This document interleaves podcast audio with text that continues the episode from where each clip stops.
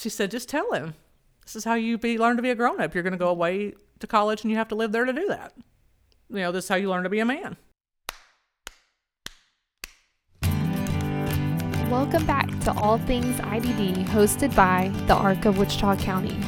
This podcast is a place where we share resources for those with intellectual and developmental disabilities and their families, raise awareness, as well as create a space for stories by and about those with disabilities. In today's episode, we're hearing the rest of Tracy's story about her son's transition into a group home and what it was like as a young mom receiving the news that both of her children were on the autism spectrum. I, I thought about that, thought about that. That was on a Thursday. And she said, Why don't you tonight? She said, we, We're going to the movies tonight. We have some extra tickets because we rented the private theater and she said, uh, we, we have up to 20 people and we've got extra tickets. Why don't you and Eric come and he can meet the guys from the house and let's see how it goes. I said, okay. So that night we went. I had never met any of these people. Karen wasn't there. I didn't know a soul. They were waiting in the lobby for us to get there. And whenever I we walked in, I've never had a, such a warm welcome from people I'd never met before except at Surfers Healing when we took Eric surfing to the autism surf camp. That was the only other place that I've ever had that warm a welcome from a whole bunch of strangers. Wow. They treated him like a rock star. When we walked in, all of them just swarmed him and were shaking his hand and introducing themselves and shaking my hand and introducing themselves to me. And I was just like, wow. I mean, tears right now for me. Like, I, I can't imagine in that moment. I like, was just like, I was very overwhelmed by the welcoming yeah feeling that they gave us, you know, the staff and the residents alike. You know, I was just like, wow, okay. So we went into the movie, and I mean, it was like he'd always been part of them. You know, they they were just great. And so after that, uh, Karen texted me the next day. She called me and said, "How'd it go?" And I told her what I just told you. And she said, "Oh, that's really great." She said, "So." I have another invitation to extend. She's Monday, they're all going to the Hero House for karaoke and bingo. Why don't you bring him over early, like around four, and let him have dinner with us and ride to karaoke, and then you can pick him up after that. That way he can kind of come and see the house and see how it goes, and then he can, you know, see what the evening is like here. I said, okay, so I did that. And he came out of there with the biggest happy face when I picked him up at the end of the evening, and it was awesome. You know, I mean, he he we brought him in, and, and between the movie and the night of karaoke and bingo was a weekend, and I told her. She suggested that I go ahead and have the talk with him about going off to college, so that he would know why he's touring this house and mm-hmm. what we're doing. I said, okay, yeah, it, it's time. You know, so that weekend I went shopping to try to find him some bedding, you know, some Avengers bedding, something to take with him when he went. And I found, of all things, I found a weighted blanket with Avengers on it. Oh, how perfect. It was like God said, Here you go. you know, it was the only one there was, and I've never seen another one. And and just for our listeners, a weighted blanket, does it just help with the sensory? It's, Can you explain yeah, a it's, little? It's a sensory thing. Um, when Eric was little, he used to wear weighted vests because it really helped him calm himself. Sometimes kids that are on the on the lower end of the spectrum, I hate to use that higher or lower, I don't really know how else to say it though. Um, sometimes they struggle with spatial awareness, like where like body awareness, and they feel um, it's just a way for them to feel a little more anchored mm. to where they're you know they just feel like they're a little it, it's almost like a constant hug it has a soothing effect to him. And but the weighted blankets basically do the same thing. He hasn't worn a weighted vest in many many years, but they were a lifesaver when he was little. So, but the weighted blankets help with sleep. They help with relaxation. But They're very even people not on the spectrum are they, they like them too. I'm kind of thinking I kind of want one, you know. And I found this weighted blanket and I thought, okay, that's perfect. So I got it took it home, not really knowing when I was going to give it to him, but I got to thinking about it. I kept praying about it. I was like, Lord, I don't know how to approach this. How do I go in there and go, okay, so by the way, you're moving out. you know, I don't Here's know how to do your blanket. It. Yeah. fly, flap your little wings, child. Yeah. Good luck in the big wide world, you know. and I was just like, I kept praying, Lord, I don't know how to start this conversation. And it was almost like it came to me. I thought, okay, this is this is how I need to approach this. I, he loves presents. The kid loves Christmas more than any other kid I've ever seen. So I thought, okay, we'll just treat this like Christmas. So I put that blanket, I wrapped it like a Christmas gift, and I went in there and sat down on the bed next to him and I handed it to him. Of course, he's all like, woo, you know. So he starts ripping into it. And while he's opening it, I start talking. And I just said, okay, so this is a special present. So, you know how Holly, when she was 18, she graduated high school and she moved out and went away to college. And she had to live there to do that because that's how you learn to be a grown up when you're 18. And I said, you know, you're 18, you just graduated, and it's your turn to go off to college. And to do that, you have to live there. I said, remember the guys that we went to the movies with? Yeah. I mean, Eric has a few words, and he gets the majority of what you say. So I just said, well, those guys go to the same college that you're going to go to. Next weekend, you're going to go spend the night with them and kind of have some freshman orientation, you know. he's, he's like, yeah. I said, uh, this blanket is for you to take away with you to college. So it's like a special, you know, it's your college blanket. I said, how do you feel about that? Is that cool? Is that okay? He goes, cool. And that was it. I'm like, well, that went well. so anyway, from there, the following weekend, he spent the night. The first, it was the first overnight visit. Took his weighted blanket and and he went and he did great. He had a lovely time and you know came out of there happy. You know he was perfectly thrilled whenever I picked him up and so since that one went so well, a couple days later we did she said during the week it's so much different because they do so much more during the week than on the weekend. They just kind of chill on the weekend. Mm-hmm. So we did a tuesday and wednesday. He, i took him over a tuesday afternoon and i picked him up from bridge on thursday afternoon. So he was there two nights. And he had to get up and get ready for school and they picked him up from bridge and just how it's going to be when he lives there. Kind of an example or a taste of how it's going to be so he came out of there. When we pulled up in there on Tuesday to drop him off, he couldn't get out of the door fast enough. He sprints to the door like, bye. I'm like, well, okay, I'll see you in a couple days, you know. And I thought, okay, this is going very well, you know. So from there, it was about a week later, the following Saturday. It was like a week and a half. So I picked him up on Thursday, and it was the like the Saturday after he moved in, and he's been there for about three and a half weeks now. Wow. Last Sunday, last well, I guess coming up on three weeks. Last Sunday was two weeks. We had not seen him. So when he moved in, they said we really like for you to wait two weeks, let him settle in, and understand this is where he lives, where his family, you know, and you could see him in two weeks. I've never been away from him that long. That's a long time. It was a long time. And the and first you're in the same town. You're like, I could just drive by. Oh, don't think I, could-" didn't.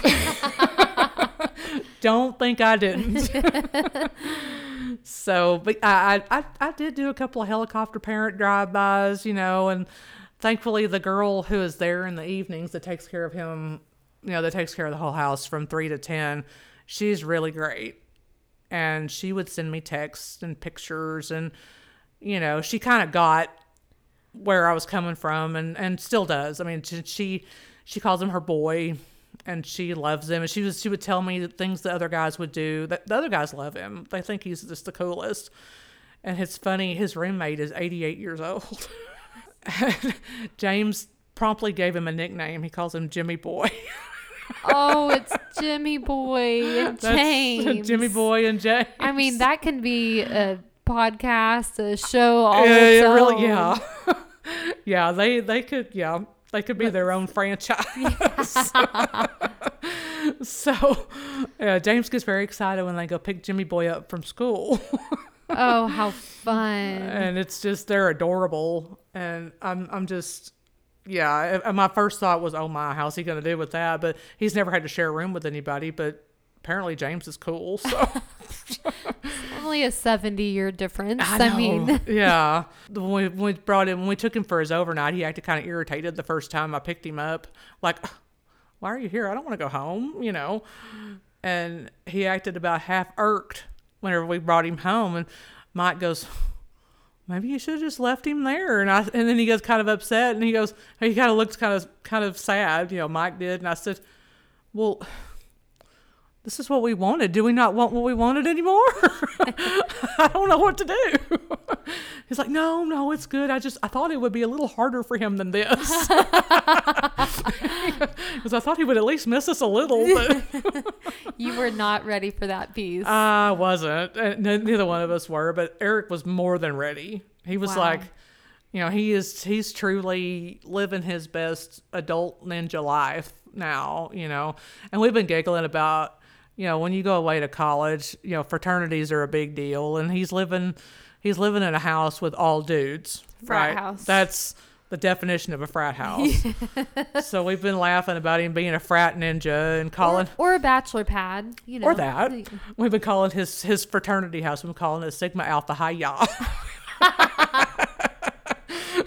so Oh, I'm just so happy to hear that he's adjusting well and as hard as it's been for y'all, it sounds like y'all are adjusting well. I mean, empty nesters, but I mean, you Yeah. you went to work today, you went to a friend's house, now you're here and yeah, I haven't You- been home all day. yeah, You know. I mean, that that couldn't have been a reality before, I don't think. No, we, that was something that we didn't think we would ever have. Honestly, a prime example of that was last Friday when the snowstorm hit and got so bad. Um, it was the roads were drivable by Friday. I didn't want to drive my Beetle on the on the ice and stuff. So Mike, he has an SUV. He took me to work, and when I called him, told him I was ready to get picked up at the end of the day, I said, "You know what you need to do when you get here?" He said, "Tell me what I need to do when I get here," because he's real good like that, you know. and I said, "You need to take me to the Highlander for dinner." oh, heck yeah. He goes, I do need to do that, don't I? Oh, so we did. so, it's kind of a new new stage of life for y'all. Getting I to mean, be spontaneous yeah. is it's weird, but I kind of like it. Yeah. You know, the first few days I was kind of like, I don't know, it's just us and dogs, you know. Mm-hmm. so, but now it's like, oh yeah, we can like totally go out of town for the weekend if we want to. We don't have to go.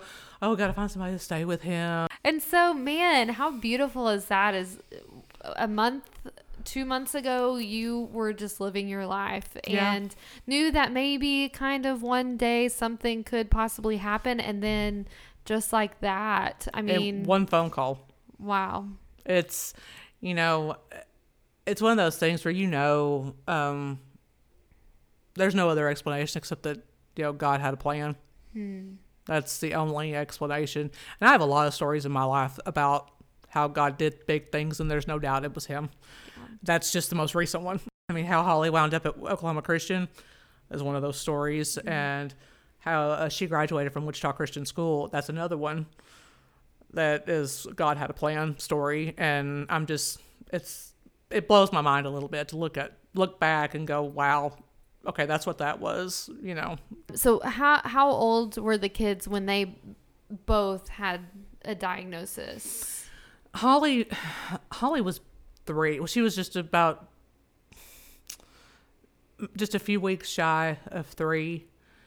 Um, the red flags with her were all of her milestones. She hit them all kind of late.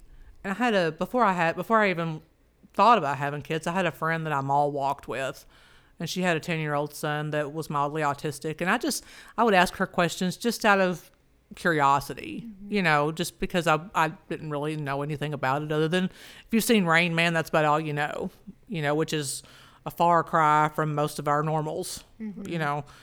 So I just was out just curious. I asked her about that, and that was one of the things that she kept saying was he hit you know he hit milestones late, and and whenever Holly started hitting them all late, I kept hearing her in the back of my head saying that, you know, mm-hmm. and I thought, you know, but I mean that was gosh that was 19 years ago, you know, 18 18 years ago.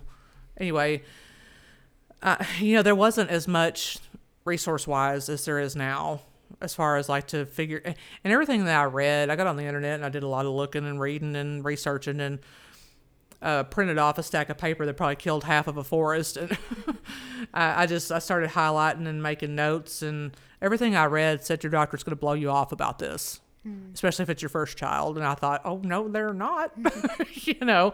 So I did that. I was like, okay, I'm I'm building a case as to why I think this is what is going on. And then, and I'm I'm huge pregnant with Eric at this point. I mean, Holly and Eric's birthdays are three days apart.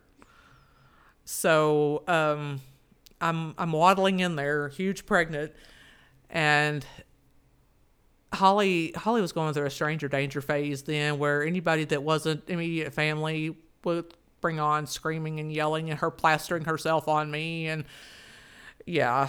So and we we hadn't been to Doctor Doctor Johnson's office and long enough that she was like, I'm not having any of this. Mm. And so when he comes in, she like throws herself on me and she's screaming in my ear and I just he's on the other side of the room with his back to the wall trying to stay away from us as far away to keep her from getting any louder, trying to help me out, you know. And I just handed him what I had printed off and I just said, This is what I think the problem is. He sat there in the corner opposite from me and looked at all that, nodded his head. He's reading my notes and he hands it back to me. He goes, I think you're exactly right. And I was like, I'm sorry, what? he goes, No, I think you're spot on. He said, uh, and this is something that I, I wanted.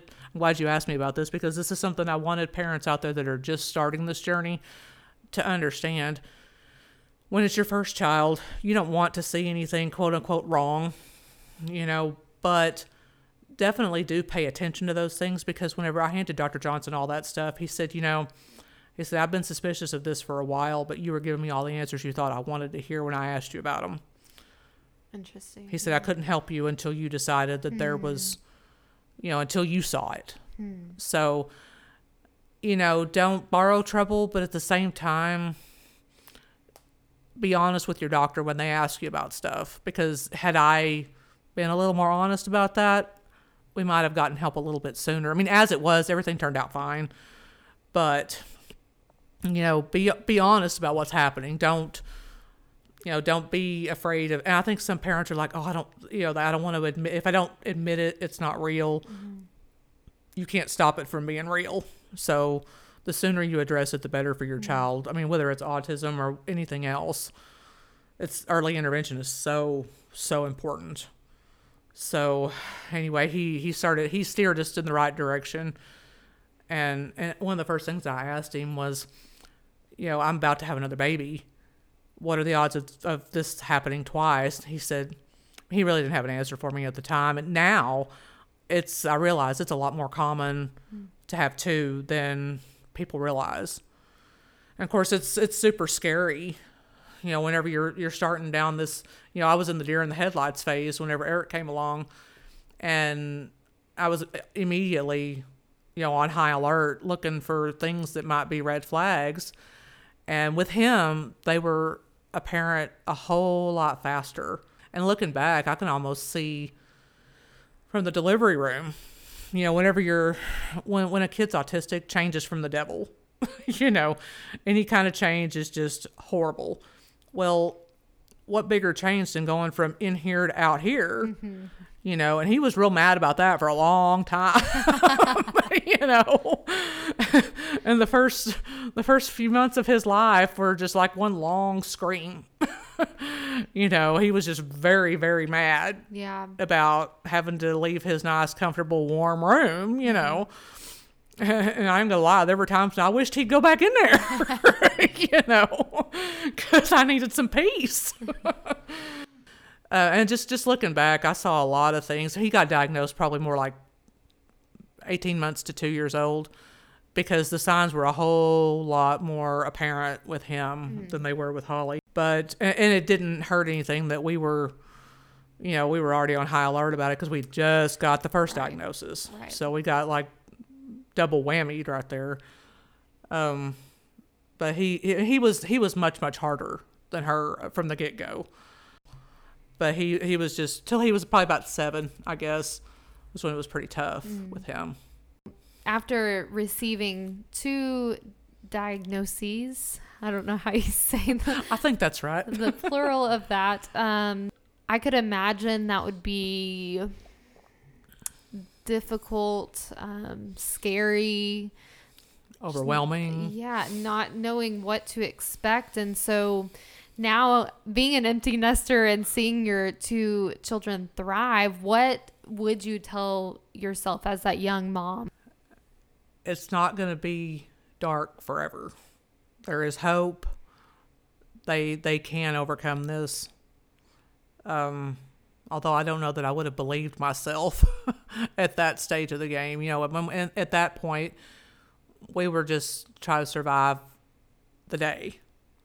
You know, much less thinking about what's going to happen in a month or six months or five years. You know, it was hard to think any further than right now.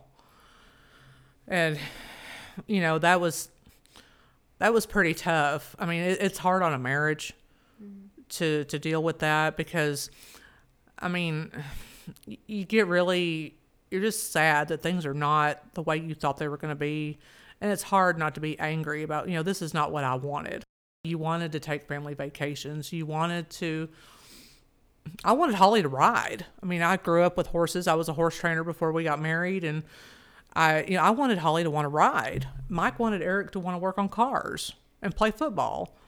And none of those things ever happened. And it's hard not to be like, well, what about what about what I want? You know, because what you want quickly becomes irrelevant. And it's it's hard it's hard to shift your priorities you know, part of you wants to force them to like it, and you know, well, come on, you need to do this with me. You know, it's it's hard not to follow through with that. I'm glad I didn't because Holly's become this really cool, amazing, quirky, artsy, hippie person, you know. And I mean, she's shown me fun things that I never would have tried had it not been for her. Like, she likes to do things like Comic Con and things like that. And the first time we did a Comic Con, it was in Dallas, and I've never seen so many people in costumes in my life. It's like 35,000 people. And if you were not dressed up, you were the weirdo.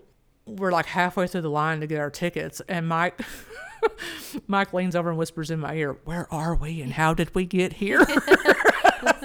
and about that time, Holly turns around and she's got the biggest smile on her face. And she goes in the stage whisper, finally, I'm with my people. and we're looking at her like, who are you? you know. But after that, I got to where I was like, you know, this is kind of fun. So it was something she and I started doing together. Mike wasn't all that into it, so he just stayed home with Eric. He's like, "No, I'm good. Y'all go on."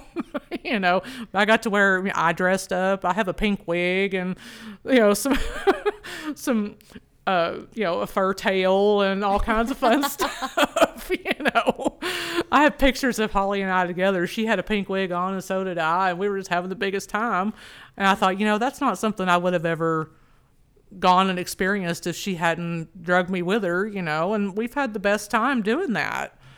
And you know, it's just you, you learn to see things that you wouldn't normally have it, it forces you outside your comfort zone a little bit, but sometimes it's pretty cool. Is there anything else that you want our listeners to hear from you? Any encouragement? I think it's so important to find a church. I mean, if we've we've been in the same church my kids' whole lives, and probably one of the most moving things I've ever seen when my kids were little, six or seven, something like that uh, it was right around the time they had the first autism conference of Texoma here, which we don't have them anymore, but we had them for a while. And Mike and I went, and one of the breakout sessions was called Autism in Church. And we went into that session, and I went in there and looked around, and Addison, over half the people in the room were from my church. And they were there they were there because they wanted to know how to teach my kids. When they oh. when when it came time for my kids to be in their class. And that was just it blew my mind because I, I didn't know they were coming. I mean, I'd seen a few of them, you know, in between sessions and stuff, but I didn't know that many of them were there. I mean, it was almost every Sunday school teacher we had at the time. And the one that had Eric at the time was he was fixing to move up out of her class. And after that after that conference, she went to the people who had him next and taught them how to teach him. And then she comes to me. She comes to me and all but begs me to let her teach him how to play the piano. And I'm like, You want to do what? you know? But I'm just, we couldn't have done it without my church family. And they're just, I know it's hard for a lot of families like us to find a place where you're accepted. And and that makes me sad because if you're not accepted at your church by your church family, there's there's something not right. Mm. You know, because that's that's where you, anybody should be judgment free. You know, uh, that's I don't care what's go- sorry. Oh, you're fine. I don't care what's going on. That's that's so important. Spiritual your spiritual health is so important.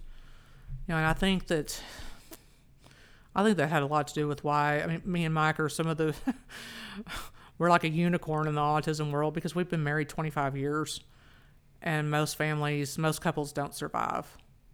You know, I mean the divorce rate in families with kids with disabilities, the divorce rate is unbelievably high. Mm. I think the last number I heard was like 75%.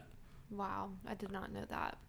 It's it just it rips you apart if you're not and it's it's even for a strong couple it's hard mm. you know and and there were times I'd be, I'd be lying if i said it's been you know it's been the two of us against the world the whole 25 years because that's not true um when things were really really tough there was times whenever we you know we we talked about is this really how we want to keep living you know and that's i mean that's hard to t- it's hard to say mm.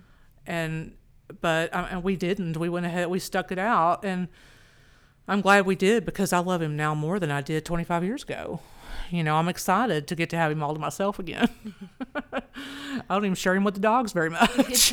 you know, so I just, but I think a lot of that is due to our faith.